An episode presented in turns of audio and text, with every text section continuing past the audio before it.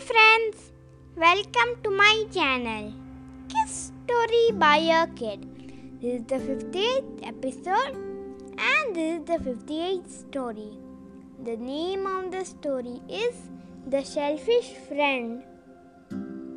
I am starting the story now. Once, a mouse lived in a little hole inside a lion's cave.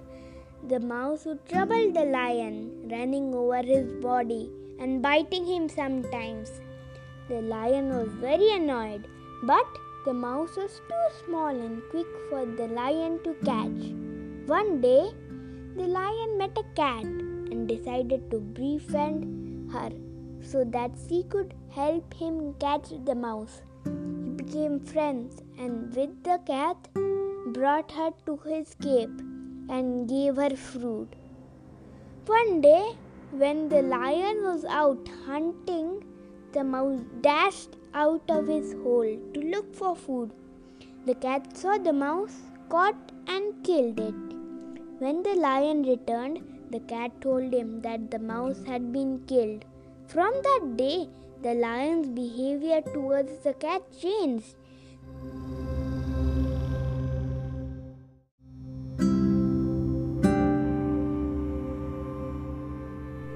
The cat had served his purpose, so the lion stopped feeding her. The cat realized what a selfish friend the lion was and left. The moral of the story is don't be selfish.